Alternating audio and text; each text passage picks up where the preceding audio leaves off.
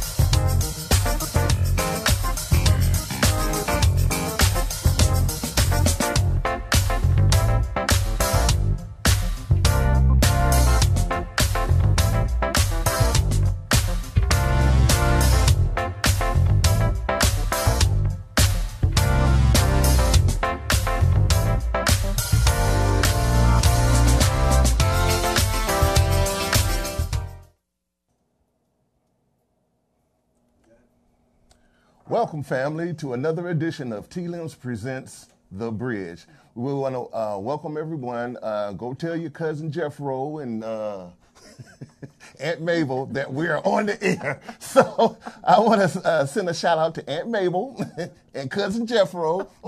you know, uh, and, and but for real, I want to uh, send a shout out to Ridge and thanks to Ridge and Ron, our technical gurus here. Um, on the right of me, one of my cannons, we have Teresa Hamilton. Uh, the left cannon in the cat in the hat hat is Twyla Cawthon. And we're missing the cannon, but he's here in spirit with us, uh, Francis. So we send a shout out to you, Francis. And uh, okay, we know you're tuning in and you're here too. So we got a spot uh, here uh, for you. And we're going to continue today's. um, with the program that we've had, uh, we talked about before, uh, and we didn't get a chance to complete it all. So we're going to uh, do a recap of that, and is uh, referring to the uh, missing uh, conversation with Martin Luther King. Um, before we start that, I want to do an editorial, if if I could. Okay, I got to get in character, y'all. How they do oh, no. editorial in trouble. yeah, but today's editorial concerns this month because this month is a very important month for a lot of us, yes. and it's a very important month for myself. And you know, uh, being a black man in this country, so is is a very important month. Uh, for all of us, but it's like I said, it's especially important for me as a black man. And I guess you guys probably would say because okay, it's Black History Month and all this and that. No, it's my birthday month. so, so, oh, so I had to throw that in oh. there. But again, and and and, and reference. Not, not just yours. Pardon yeah, me. Not just not yours. Alone. It's my birthday. See, well. see, I told you it was important. see, see, mm-hmm. we have uh, Teresa's uh, birthday month as as well, and that's all y'all need to know, and that's all we're going to tell you. But anyway, in, in reference to the month, I was pondering the question why do we have a month? You know, where, whereas, you know something, the things I did yesterday is history, right? Okay. Mm-hmm. So uh, we are involved in history uh, uh, uh, every day. Right. But we seem to be singled out with all the other ethnic groups to have a point in time to where there's a celebration of our heritage uh, a particular month. Now, um, well, they also have a Native American Heritage Month and Asian Pacific.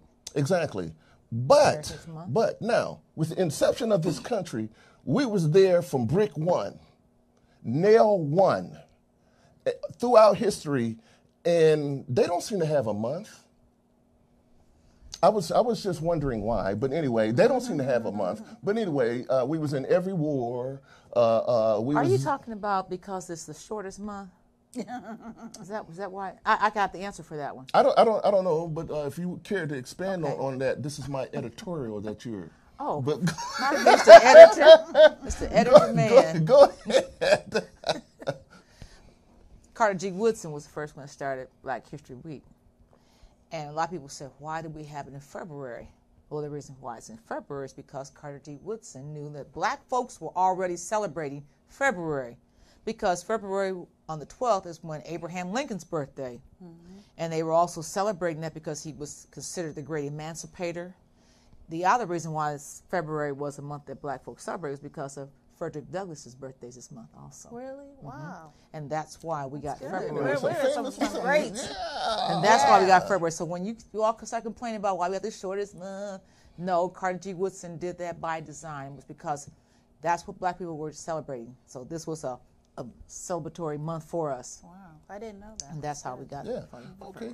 Well, thank well, you. thank you for that. See, we're an informative group, and we want to get you informed uh, and keep you informed as to a little bit about your heritage, so you can know a little bit about yourself. Mm-hmm. So again, you know something, you can't take or accept his story mm-hmm. for your history. And so, with that, uh, I want to say uh, power to the people. and since it's the glove, but anyway, uh, I want to uh, thank also. Last week we had uh, John oh, Cheeks oh, in yes. here. We had yes. a, a very good. Uh, program last week. Yes. Um, you can contact us at 240 791 2560. 719. See, I thought I had it, but anyway, 719 2560. And with that, I'm going to turn it over to our distinguished panel, and we're going to continue that conversation uh, that we started before in reference to uh, Martin Luther King. Oh, speaking of which, is K I N G. King, not K-un, like that buffoon uh, tried to say it, it was a mispronunciation. Okay, you see the look on my face, right? You know. but anyway, uh, Very good. we just want to correct that and to correct him. But anyway, we're going to turn it over to our panel, and we're going to continue where we left off. Uh, Miss Coffin, if you will. First of all, we do thank John Cheeks for coming here last week, and that's not the last time you're going to hear from him either. Absolutely. So I hope that you all did your homework last week and went to his website, which is uscria.com, which is United States Citizens Recovery Initiative Alliance.com. Lots of good material in there, lots of good information. Give information. them a short as But, to uh, what, what that but- entails. Just a We're, we're taking away the word reparations. Reparations does not give us what we need. Um, as he stated last week, in order for us to, to reparate, we'd have to go back to the original source, which means we would have to storm the coast of West Africa, and we would have to actually go there and try to reclaim lands that we probably would have had if we were still, if our ancestors still were there. That's not what's happening. So we need recovery, much like you talk about uh, insurance settlements, recovery. And recovery, recovery is more palatable because it goes directly to the industries that benefited from slavery. He talked about the toilet industries, uh, different tubs, um, the water purifying systems, the water purifying companies. I tell you about the insurance companies, um, Wells Fargo, Bank of America, um, CSX Railroad. Oh, we have a list. Colleges like Georgetown University. There's a whole list. There's a plethora of industries that we can go name by name, which we will when we go and put this before the DC uh, voters. That's, that's coming up in It'll be, uh, this month. yeah, he goes Yeah, on this month. To, this to- month. it'll be filed this month, and then So it'll go on the next. we need next, your uh, support, you, you out there. We need your support because it affects you again. So we need your support in, in this endeavor because you know something is is is something history, our history, and so we can be a part of that history.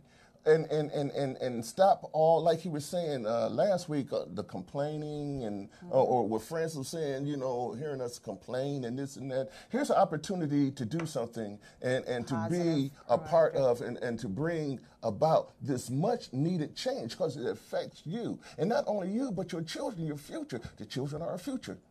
I'm sorry. No, you're fine. Everyone receives monies from the government. Everyone receives monies. When companies get tax breaks, those are called abatements. It's the same thing. It's the same thing. Only this recovery will be warranted because the ancestors are not here to receive it, but they also, but this government paid the Japanese ancestors and oh, there was something too. In England, they found out that there were some artifacts that belonged to different countries in Africa, and uh, the Queen made mention of it. But I don't hear any public or international outcry demanding that the British government return those artifacts, just like when the the Jewish um, um, citizens and, and members of the Jewish community, and who are they're still tracking down These properties war- around, war around the globe. and, uh, and we're just set on helping this one group. I don't see the same assistance. So let's be fair about how we're weighing out recovery, reparations for them, recovery for us. Let's be fair. But it's very quiet, and I notice this, it's just too quiet to me for the international community. So that means it's up to you. Yeah, man, speaking of which, the international community. Now, we ha- have always been there for you. It's time for you to be there for us because y'all know the truth behind uh, uh, what you know went on during that time. And and, and But that starts with us. Well, of, of, of Right, course. so we need That our involvement. Do I have to do the mirror again? Oh, I don't care. look. there, there was something you were talking about about um, um, Black uh, History Month, and I have been pondering this thing over too. I really think that we need to broaden this sentence out and make it African slash DOS History Month. DOS is a term that uh, first heard it from Yvette Carnell and uh, Antonio Moore. The shout out to them too. And uh, DOAS heard that from Tariq Nasheed, which is descendants of African slaves or descendants of slaves, or, or and and those terms are apropos for us because everyone talks about well, my people were enslaved, and, and I'm not talking about you. I'm talking about descendants of African slaves, which only means us. Yes.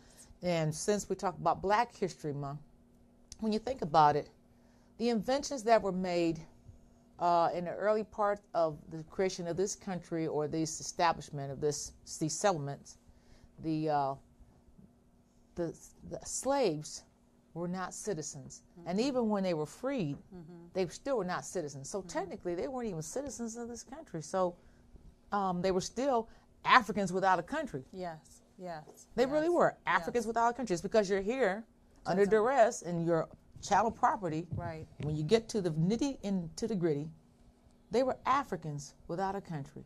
So can we dispute the contributions You in know, that so regard? just like they were immigrants without a country. oh, oh, So, so uh, uh, uh, uh, again, uh, they are the biggest immigrants.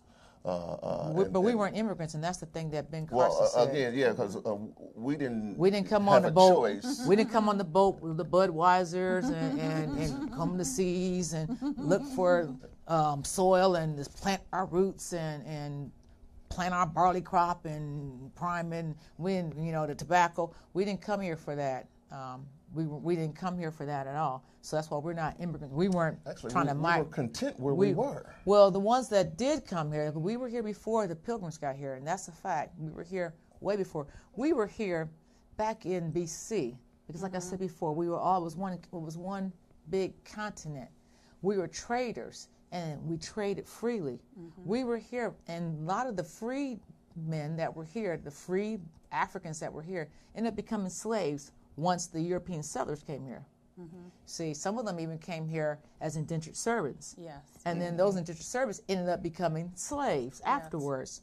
So, And then some were slave owners, like the Johnson uh, family. Uh, I know initially were, were slave owners. So we had all sorts of things going on in our history when we got here. but in that slave ownership, that wasn't quite the same as the European style of slave ownership. And that's the thing. This slave ownership here in this country was the most brutal of all mankind.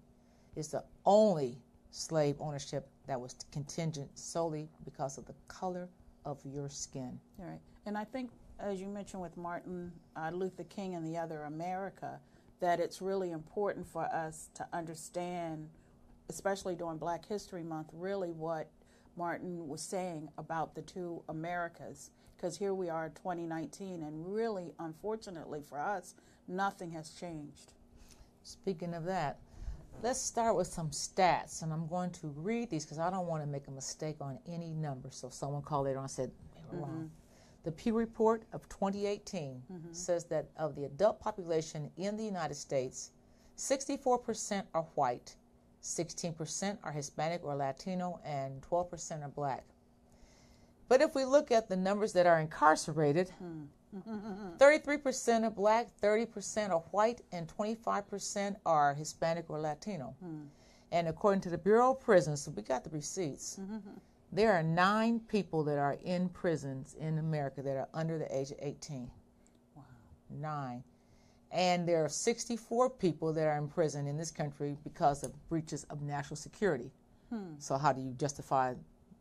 Okay, I'm not talking about the wall. Wow. Nine. But the majority of people that are in prison, which is 46%, are in there for drug related offenses. Hmm. Only 18% are in for weapons or aggravated assault. And 3% are in there for um, homicides. That's interesting. 3.3%. The statistics. So the majority are there for drug offenses. Yes. which now, because we have the opium epidemic, we're treating as what? Uh, now it's finally drugs are maybe you do need help and not you shouldn't be sent to prison. Well, you know, so- that's interesting. Now, uh, uh, again, now with, with the opioids, uh, who runs those those industries? Well, we've been they've been running. And, and, and, and, and again, in the 80s, uh, uh, who ran that industry? you, you- know what I mean? So, uh, uh, again, when the 80 affliction was an epidemic or at epidemic proportions, uh, uh, the solution at the time was incarceration. Under whose Now- administration? Exactly. well, Go further than that, because the war on drugs was actually declared by uh, Richard Milhous Nixon.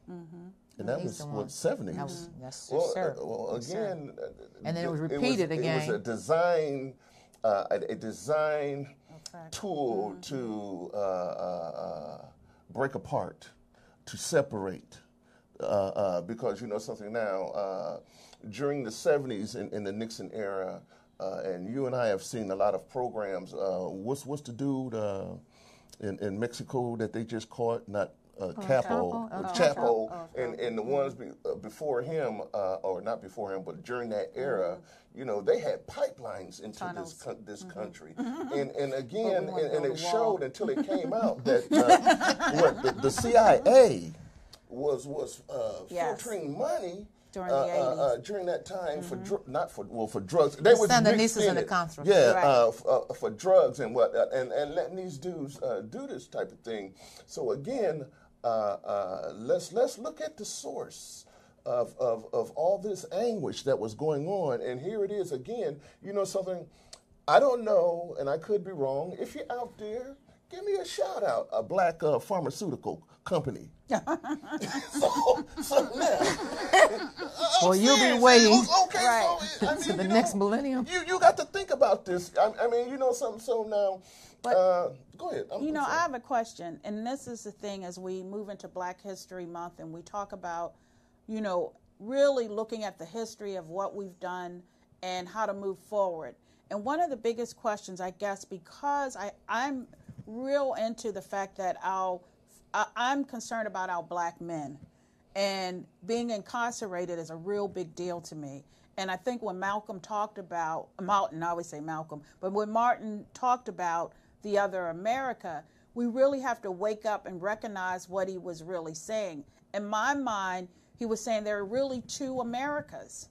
And every issue from the opioid issue is always looked differently. When when they have a problem with drugs, what do we say? It's a problem that you that you have a medical issue. I, I can speak and it's that. a treatment issue. But for us, it's a jail issue. And my concern, and this is a question I want someone to tell me, if you know that someone is is creating a trap for you, what do you do so as not to fall into that trap? Several things. Um, I'm gonna back up for a minute. Okay. First of all, um, I'm a former police officer. I don't hide that because my hands are clean. Um, I remember being at home, and guys used to hang on this corner, East Avenue. Used to be a store called Lewis Carryout, and I'd roll because I had the late night. I went from days to nights, so from noon to eight to midnight, and uh, guys used to stand on the corner on the block. They congregate. Now this is when crack epidemic was kind of like at an all time. This was in the '90s. Um, they see my cruiser and they would just kind of like try to move real fast. I'd take my cruiser and gangster park it on the sidewalk. then I'd get out and I said, "Don't run! Don't run! Don't run! Don't run! I don't! I don't! I don't! I don't want to! Uh, I don't want to arrest anybody. I just wanted to find out what's happening with black men in America." And I really did mm-hmm, because I had mm-hmm. already been away from home for all these years. I had been around mm-hmm. the world all these years, and I had been in the military all these years. I just wanted to find out because this was not the home that I left. And so the guys started feeling more comfortable talking to me about what was happening when we were getting out of high school. Right. The rubber factories were leaving and shutting down. Right. So the jobs were leaving, all the industries were leaving. There wasn't anything coming in. So there mm. weren't any places for them to go to school, to go to work. So and you didn't have the money to go to school. Used to be you got you drop out of high school at 16 where we live, Oh, yeah, you went get a to job at one of- factory of that the same rubber day. factories. Well, the, the And- and- factories that was in, in the community, uh, uh, They were uh, thriving that off of that. Matter of fact, you know something. Uh, uh, like I was telling you uh, about my friend uh, uh, Mm-hmm. David. Now, uh, his father, you know, um, I, I mean, nice home, Mm-hmm. you know, beautiful children, not because they're my friends, but beautiful children, beautiful wife, you, Mm-hmm. you, you know what I mean? But I just found out a few years ago that he was a custodian at, at, at the factory. So the point that I'm making is that you could sustain your family off of that uh, employment that he had. He put his wife through school. Wow. You, you know what I mean? So off of that employment, we were able to sustain a living for ourselves and the communities thrived Used as to be one of the communities. used to be one of the richest cities in, in, in the world was Akron, Ohio. Rubber Rubber City, you know, Goodyear, Goodrich, Rubber Firestone, mm-hmm. capital. Seiberling, Mohawk, uh, mm-hmm. Uniroyal, all those all those factories stuff were there. But these guys, they were standing in the corner, and they were telling me about these jobs that mm-hmm. had gone and never came back, and nothing was there at all. And so I was asking because I didn't know what crack was. I didn't, I didn't, I heard the name, but I didn't know what it was, and I never. So I'm, I'm listening to them talk, and they're telling me, well, because well, I don't have this, won't have that, one don't have this, one don't have that, don't have this. That didn't make it right in my head at all. Right. But what I found out was that one of those guys get caught with one crack rock mm. would do so much time. The first, the person who got caught with powder cocaine. Now in the neighborhood, sometimes you see the Caucasian children would come from the suburb and come on there. and They ride around through the middle of the night, and they would ride around. And the minute they got arrested, they would tell on the person who sold it to them. Mm-hmm. That person would go away, do 18 months. They would go in a treatment facility. Mm. Yes, yes. So there was disparity there, right? disparity. And if they got yeah, caught with yeah. powder, bringing some powder to someone mm-hmm. to, to mm-hmm. cook whatever, they didn't get as much time as the person who had the, the rock. The That's right. rock. So there was disparity in this in this period because this was the poor man's high, Right. Black poor man's high, Right. but it was dumping into our neighborhoods, Right. Kind of high. So this opioid crisis today mm-hmm. is more of a vanilla look to it. Now mm-hmm. there are black people that are on that take opioids, and, mm-hmm. and, and I'm not saying it, but what we noticed that, and this, that we got the receipts, the number of overdoses this this year, last well, this not this year, but last year and years prior, the majority of those that died from heroin overdoses or opioid related overdoses were Caucasian, lower to middle, upper middle class young people and mm-hmm. adults. Mm-hmm. Mm-hmm. Now, you see all these commercials about medical treatment if you have opioid crisis. you know, crack was a crime. Opioid is a were going to crisis. I have issues seeing Right. the governor and some other ath- um, movie star on TV talking about, well, you know, if you have, you know, it's a- there's a movie out called The Beautiful Boy. Well, this boy was addicted to opioids, but he's beautiful. And they But now- sensationalize, But but, but the you black know. boy, who's out here hustling, Right. making money to be some Trying to feed keep their his lives. family. Actually trying to feed because Yeah. some of them have parents that are locked Yeah. up, Yeah. mama's strung out. Right. I had children who dropped out of school because that's what they were doing. They were taking care of. I had one child. I used to meet him um, once a month and try to get some work and some work to him Mm-hmm. so that he wouldn't just fall away off the rolls. Now he in, he's, he's he's he's deceased now, but it was because I needed him to learn something. And I'm telling you, I had to go some crazy places to meet this child. So I'm so I guess my question is how do we solve now that we're in Black History Month 2019? How do we solve these issues and problems that we're experiencing? What what is what is the solution? Well, first of all, it's a mind, it's a change in thinking, and that still comes down to the primary problem that that Martin Luther King addressed. We have a problem with racism in this country. And until that's resolved, I don't care what it is. I don't care if it's housing. I don't care if it's education. I don't care if it's uh, if it's if it's um, drugs. I don't care if it's anything. Until we address and solve that issue of racism. Now, Martin was realistic. He said, "I don't expect you to change your mind. I don't, it would be nice if everybody's heart would change." He said, "But I know it's not. But how about making some legislation so, that you can you can right? keep So I being guess touched? that's the the key is the legislation. But because every piece we of legislation we get they- gets they- pulled it's back. undone. And then how many legislators Right. that we have actually look out for black folks' issues? right, and Even if they're the black. Oh, I got a new a new uh, name for the legislators. The Kumbaya, no, the Coon. What I say, the the Coon Bayaders. The Kumbaya. You know, the- the- the- they're coons. And Right. so, like I said, now we Somebody's say crying, we say legislation, and, and yes, we need that. But you know something, we got them coon bayars in there that's not doing it. 'Cause There's plenty of issues, as, as you know, there's plenty of issues that they can address. We have somebody on the inside that can do something and to bring about a change. And then too, us collectively, we got to support we got to support each other, man, and, and, and stop this but, foolishness. But I think uh, Twila mentioned this on our last show. We've got to look at the legislation and the person Yes. we're supporting That's and right. their record. Because lo- a lot of times people just because, and I'm glad to see we're really speaking up with the latest presidential bid. But we really, literally, if you if, if you haven't done anything but harm the community, we've got to really speak up about it. Exactly. That's not a person you will support. Now, uh, uh, as I said, accountability. Uh, uh, we have to hold these leaders, these politicians, these teachers, these preachers, these people, yourself accountable. Right. And and and, and so, uh, like you said, let's look at your record. Well, you voted against this, this, this, this, this, this. You're Or voted the for increased uh, jail and prison time. exactly. Oh, my Exactly. God. So, Right. uh, uh, again, these are the things that we have to uh, uh, look at. Like you know, you both were saying, legislation is one of one the of the arms. keys. Mhm, One of the keys. You, you, you know what I mean? And now a, a, a, a, a, a moment of coming together uh, and, and, and making a difference, which changed legislation. I'm going to use the Montgomery boycott. Okay. Because when you hurt them economically, mm-hmm. they made changes. Or the Martin Luther King holiday. Let's hit Yes. that on opposite side of our break. Okay, we're going to hit mm-hmm. the opposite opposite side of our break. Don't go anywhere. Don't touch that dial. Stay around for a while.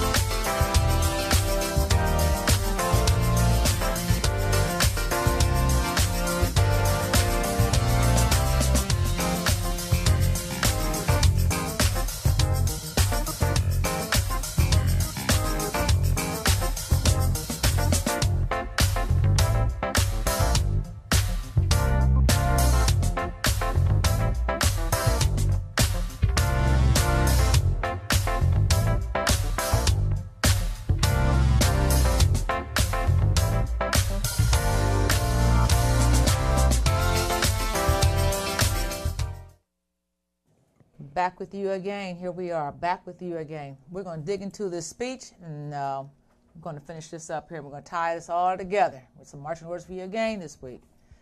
Martin, he was not, um, he didn't have any despair, but he was realistic. His, he still had faith in, in that something could be done. Yeah. He didn't have faith in the people Okay. who he initially had put that trust in. Okay. Um, in this speech, he said that the two Americas are like this. There's one America where there's milk of prosperity. These are direct quotes. It's America of honey of opportunity. Millions have food and materials of necessities for their bodies. In this America, they have cultural and education for their minds. In this America, they have freedom and human dignity for their spirits. In this America, they have opportunity for life, liberty, pursuit of happiness in all their dimensions. In this America, millions of young people grow up in the sunlight of opportunity. But in the other America, the other America, he says the daily ugliness transforms the ebullience of hope into the fatigue of despair. So I mean, it wasn't just despair. Fatigue means that was tiring. It drained you. It mm. drained you. He said, in this America, millions of work-starved men walk the streets daily in search of jobs that do not exist. In this America, millions of people find themselves in living in rat-infested, vermin-filled slums. In this America, people are poor by the millions. They perish on a lonely island of poverty in the midst of a vast ocean of material prosperity. Mm, that's a powerful quote. That's powerful. Well, you know, so there's a conflict. I mean, you know, something. Mm-hmm. The land that's this rich in, in, in, in America's during that America during that time. Yeah. We were so industrious and, and we were a powerful nation. You, you, you know what I mean? And, and and why not share some of that wealth? I think it was interesting when he said that they were in a, on this island of poverty, in this sea of prosperity, because it's like we're all shuttled in this one spot. He didn't just talk about for Black Americans; he talked about Mexicans or Oh. Mexicans, Puerto Ricans, Indians, um, other groups. How he said it, Appalachian Americans. But he said, but for the most part, this mostly affects the American Negro. He said that the American Negro was in three types of slums race, poverty, and human misery. Race, poverty, and human misery. Race, poverty, and human misery. Can't change your color. Can't change your color at all. Although on paper, what I found interesting is that when you talk about the census, when they talk about the numbers of white people, they include Northern Africans, Middle Easterners. oh yes, and and those in um, Even in India. in in India, they include that when they say white in America, and come to find out, this is the only country that counts those numbers in that number of white. Oh, and white Hispanics.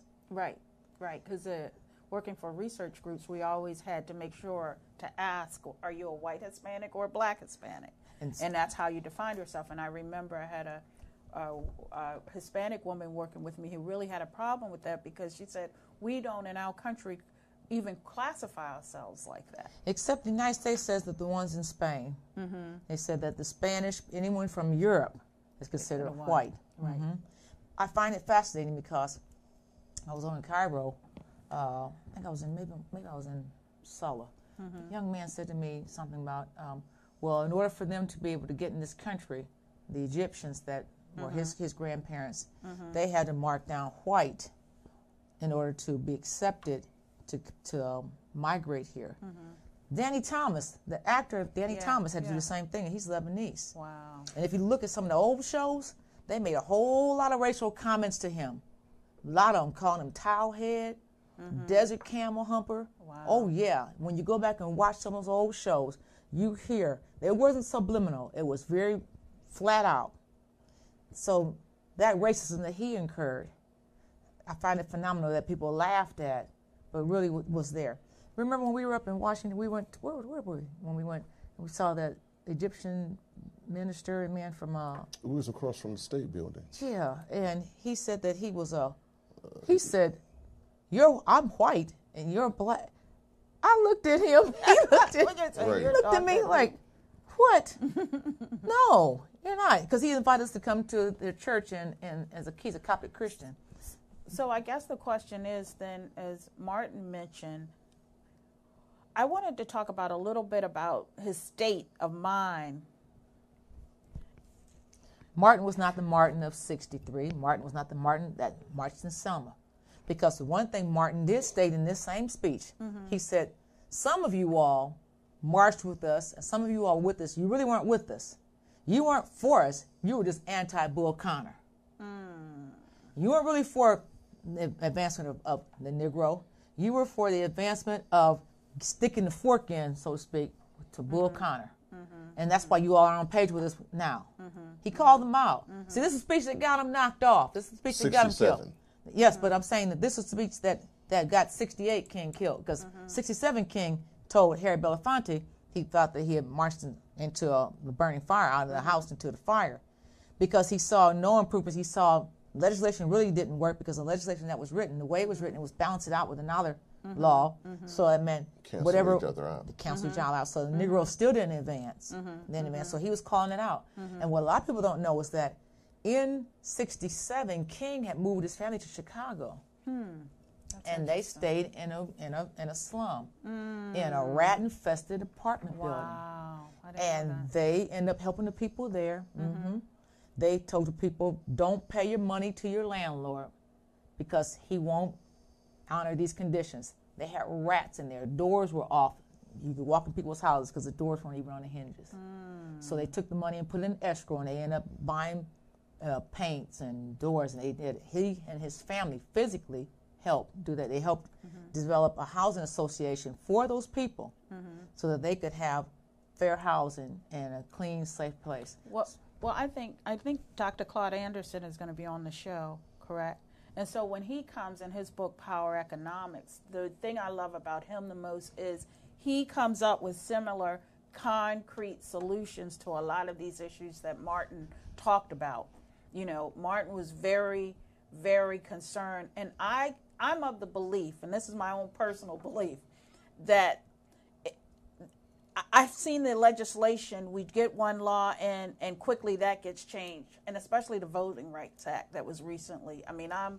It's like every time we make gains somewhere, it's like the rug gets pulled up from out from under you. So unless you start to really help one another, it's kind of like a house and a family that you really have to look out for the needs economic. Because I remember as a kid, we always used to look out for each other. That's how Absolutely. we made it to the next level. Absolutely. And if we don't start, if we don't start galvanizing, if we don't start, I know the bridge plans to have um, meetings and sessions where we really talk about these things and solutions, both uh, from a political, social, economic, and spiritual, because you've got to have a moral compass. And that's one of the things I loved about Martin is he had that mar- moral compass and he could see clearly what was happening and speak to a lot of those issues. That's what allowed him to do because of that moral compass to accomplish a lot of the things that he did accomplish. Supernatural. Be- because mm-hmm. exactly. Supernatural. Because you know the deck was stacked against yes. him. Yes. You, you, you know,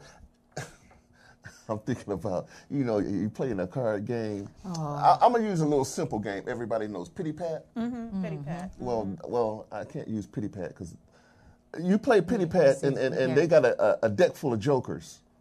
so, what card? What kind of card?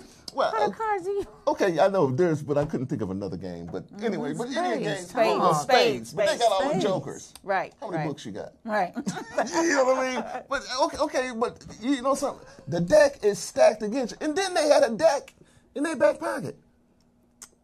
A marked deck. A, a, a marked deck, okay. right? So, so, so again, you, you, you know something. These are some of the things that he had to overcome, and and you were saying that you know something.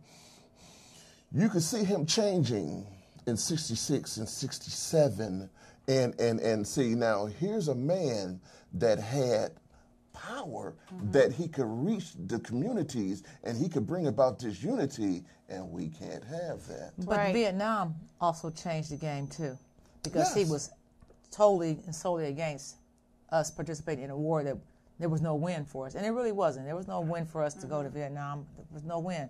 And the fact that you had these black soldiers and service members going abroad and not even being treated as citizens, which is the same cycle that occurred with mm-hmm. them in mm-hmm. Korea, the mm-hmm. ones that were in World War II, the ones that were in World War One, the ones that fought in, in, in, the Banana Wars, uh, the ones that fought in, in uh, the fought 1812. The, yeah, all back, all, never any true equity at all. But I was sitting here thinking about you talking about uh, solutions. One of the things that we as black people in 2019 got to stop mm. doing, and this is what we got to start start letting these politicians know. Mm-hmm the preacher is not the head of the black people, the black community in this this mm-hmm. this era.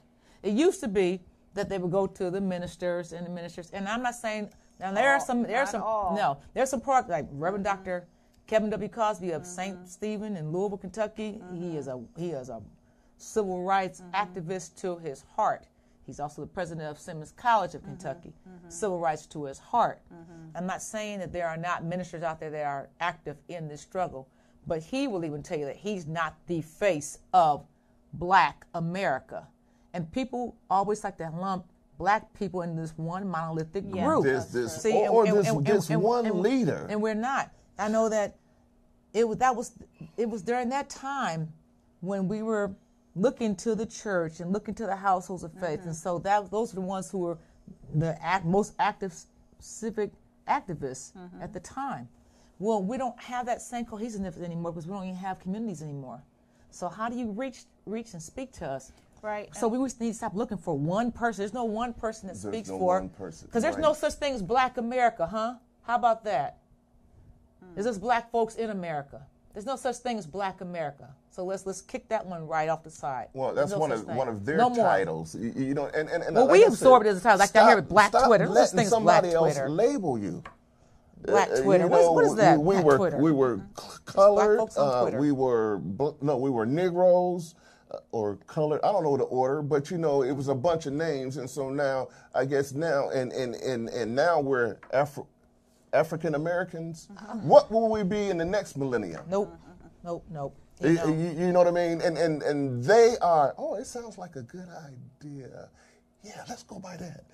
Those those are the the kumbayas. Well, it's identity so let's- crisis. let's- we, let's- we do have identity take- crisis. We do country. have We have an identity crisis in this country as black people. Exactly. We have an identity So they crisis. get a kumbaya. That's to, part of the- that's to, part- to, to well, say something, gonna and, and, and, and we're all supposed like when Jesse said, let's make Ebonics the national the language. national language for blacks in America. Are you really serious, Jesse? Well, I think I think too is that um, I was talking to a guy one day, and I just think we need more personal leadership, and I don't think. Yeah, and it's a broad leadership, but we have to come together on one thing. Yes. A couple things for me are education. I don't want to see my son go to jail for no r- crazy reason. I don't want to see my son killed by a gunshot from an officer that's supposed to be protecting me. And economics, I want to make sure that we can eat. Can we come together on those four things and make it work? And legislation that sticks.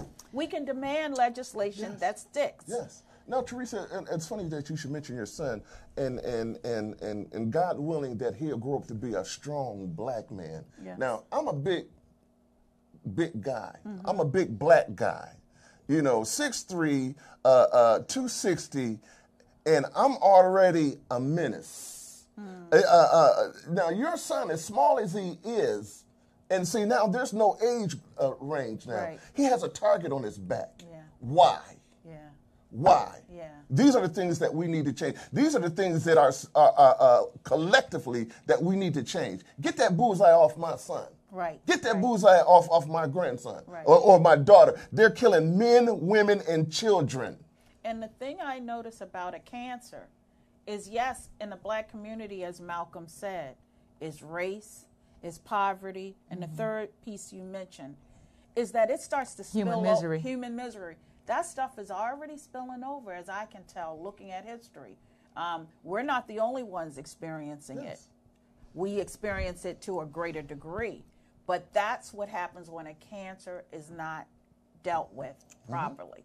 It keeps spreading. Education. I want to hit on that real quick. Mm-hmm. Having taught in school, had a sixth grader who couldn't read. She was in my class. She couldn't read. She could not read, but she had been passed on. You parents who allow your child to be passed on through this thing called social promotion, you're doing a disservice to your child. Social promotion means that my child is too old to be held back. I don't ascribe to that. I remember when I graduated from high school, there were two guys. I remember they were 20 years old. They graduated, but they graduated. They had flunked along the way and flunked again along the way. But they they plugged it out. they They were no longer eligible to play sports. You But know, they finally But made they- it. Yeah, That's but they but they graduated. good. Yeah, they That's good. Mm-hmm. graduated, and uh, but social promotion is socially unsatisfactory for your child. And I know this is more in the black schools, Mm-hmm. black communities. We're so socially aware that we're educationally deplete. Mm-hmm. This child, I had to talk to her mom and ask her mom, "Would you please allow me to keep your child back for a year?" And if you let me keep your child and let me have her for a year, I guarantee you, if she does what I show her to do, and we work together as a team, she'll be able to graduate on time. Mm-hmm. And the only reason why she wouldn't graduate is because she slacks off. Mm-hmm. The mm-hmm. parent was in agreement with that. The principal at the school called me in because I had four children that I had, had marked that to, but I had talked to the parents first. And I also had them come to my summer school program. The principal was more concerned about the attrition number of the percentage of children being promoted because I was the only one in this building that was holding children back. Because I talked to the parents and I told them, I said, I, I treat, let me say this. If I ever taught you, you know that I treat you as if you were a child that came out of my own womb. If I ever coached you, it's the same way. You can call and let these people know. So I treat them like they're my own mm-hmm. from the front to the end. I didn't want anybody to do this to my own children. Mm. I knew what side of the world was mm-hmm. waiting on them. Mm-hmm. I left from the the law enforcement side to come to to the education side because I got tired of locking up people's children and picking up these bodies on the ground. that is draining, especially when you know their parents or grandparents, you know, you know the family members, and then you got to be the one to go tell them, and then they're asking you the question why and how, and you don't have the answer, mm-hmm. and you just have to sit there and just let them cry, trying to hold in your own tears mm-hmm. because mm-hmm. you can't let that out. You right. have to be strong. So education was a, is a big piece. Right. But our schools are substandard because our schools are still financed through property taxes. Now they already said that was unconstitutional, but no one's challenged to do anything else about it. You got all these new charter schools open up. Charter schools are private schools. I worked in charter schools too. I went from charter school to public school because I had to see both sides, see how it all worked. Mm-hmm. And the charter school works in the poor neighborhoods because they pick up the children. Parents don't have to worry about taking them to school, mm-hmm. feed them, mm-hmm. Have after school program, take them back home. For a lot of the parents in our repressed neighborhoods, that's a benefit for them because they don't have the money or the opportunity to have children in these daycares because they age out these mm-hmm. programs. So and then it's also too the education problem is that we have a lot of young parents who oh, never finished high school themselves. Yeah. So it's kind of yeah. hard when you're talking to a parent who may be 13, 14, 15 years older than their child, mm-hmm. and they're mm-hmm. still having children. Right. So, and then their child ends up having a child before they get out of high school. So then you have a grandmom who's 30, 31, and she has and, yeah. and see so really so right so so, right. so that that that's that, that hurts and us I think that's part of the education piece of. But we can't get it until we find a way to have it properly, until we have a mandate that's enforced to make it. See, every school has the same testing right. instrument, but every school doesn't have the same books. My children went to very good schools. I used to take my children's textbooks and make copies of them for my students because we didn't have the books. Well, I, I would start one step beyond that.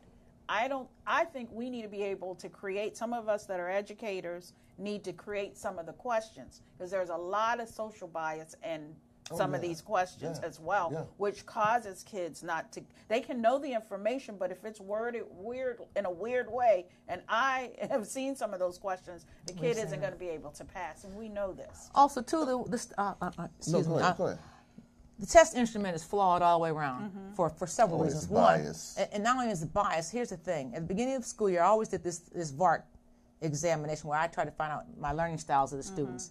And some of them are kinesthetic learners, some of them are visual learners, some are auditory learners.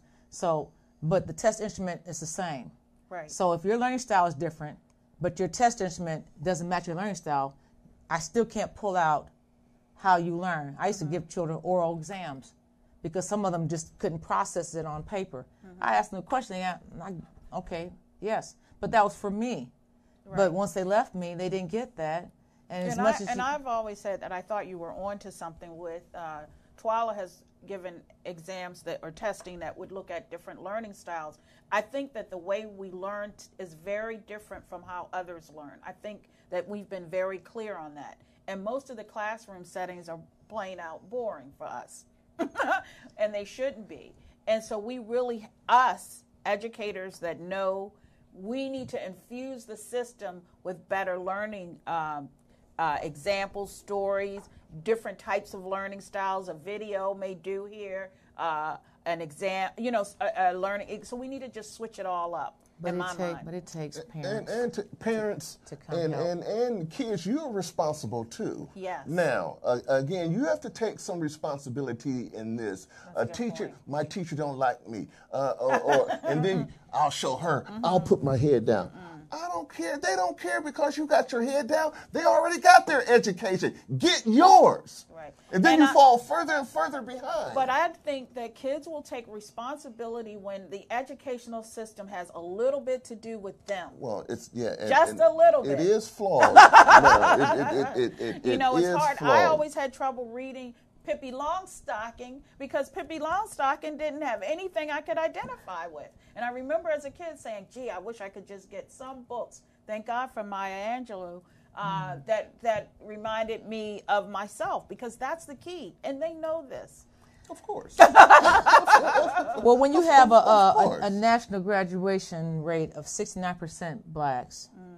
73% Latin Hispanics, 86% white, 1.2 million students drop out of high school.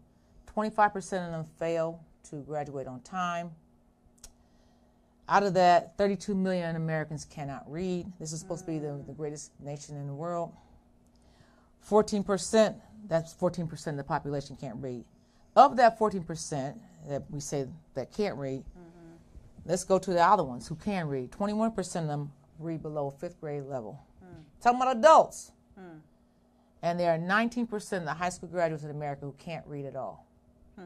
Now, uh, let me change it up just, just a little bit for you Redskin fans out there.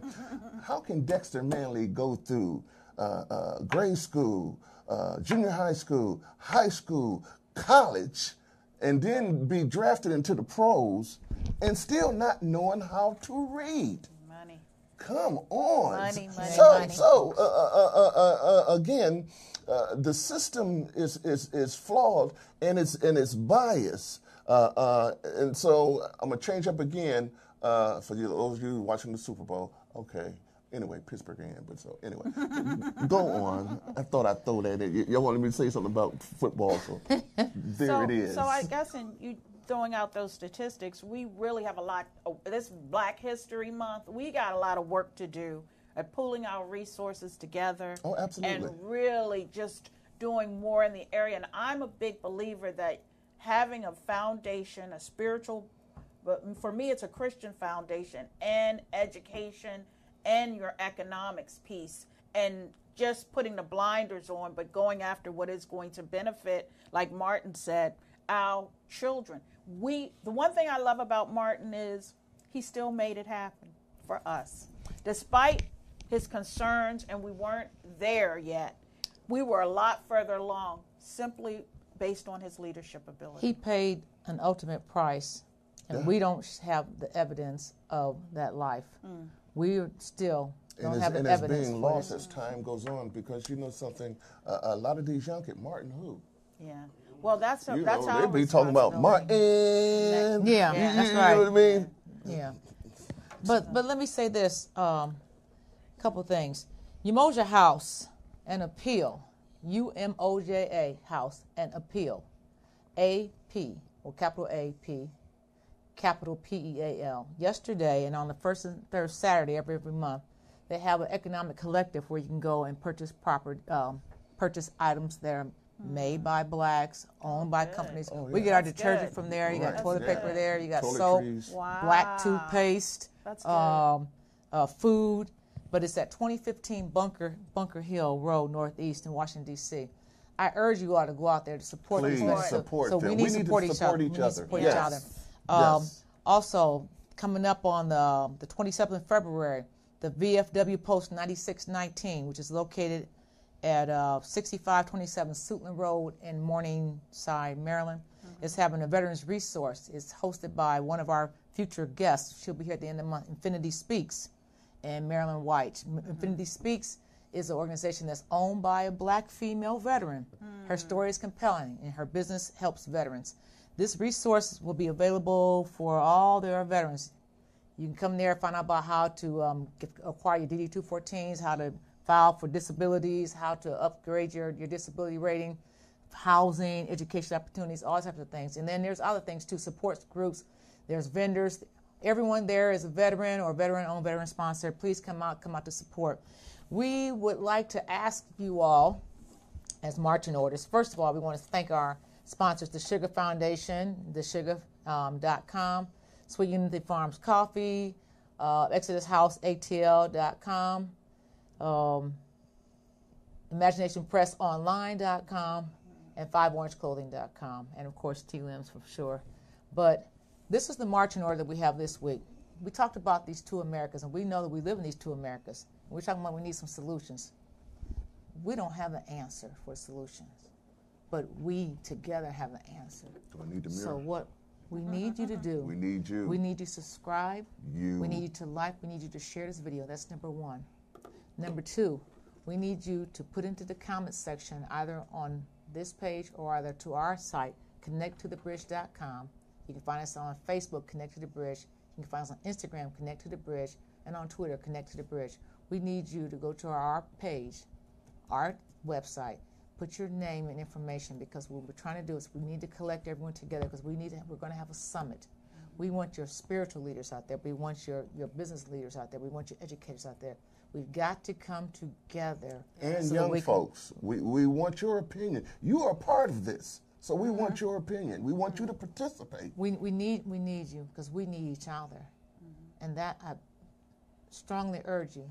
Don't just sit and watch and enjoy, or sit and watch and comment and sit Wait, and watch be a and, and part of. complain. We're asking, we're reaching out to you. We need you to reach back. We don't care if you're local or if you're long distance. We have all this electronic technology that we can actually reach out to everyone. So having that said, we'd like to thank the panelists today. We know we're going to be excited. We have someone Uh-huh. coming next week. Yes, we have Miss Shania Baldwin. She is an author uh, of Let's Get Matched, Not Just Addicted to Love. And she's going to be talking about it since February is the love month. She's going to be talking Such to us to be about what we can do to help us love ourselves first so that we can love others. We'll see you next week. Don't forget, this is also the month that our civil rights leader Malcolm X was slain on the 21st. Keep that in mind. Ron, Take, take us home.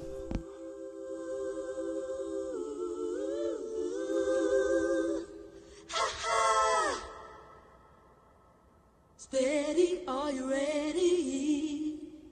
What's going on? Let's get Steady, back. Not are you ready?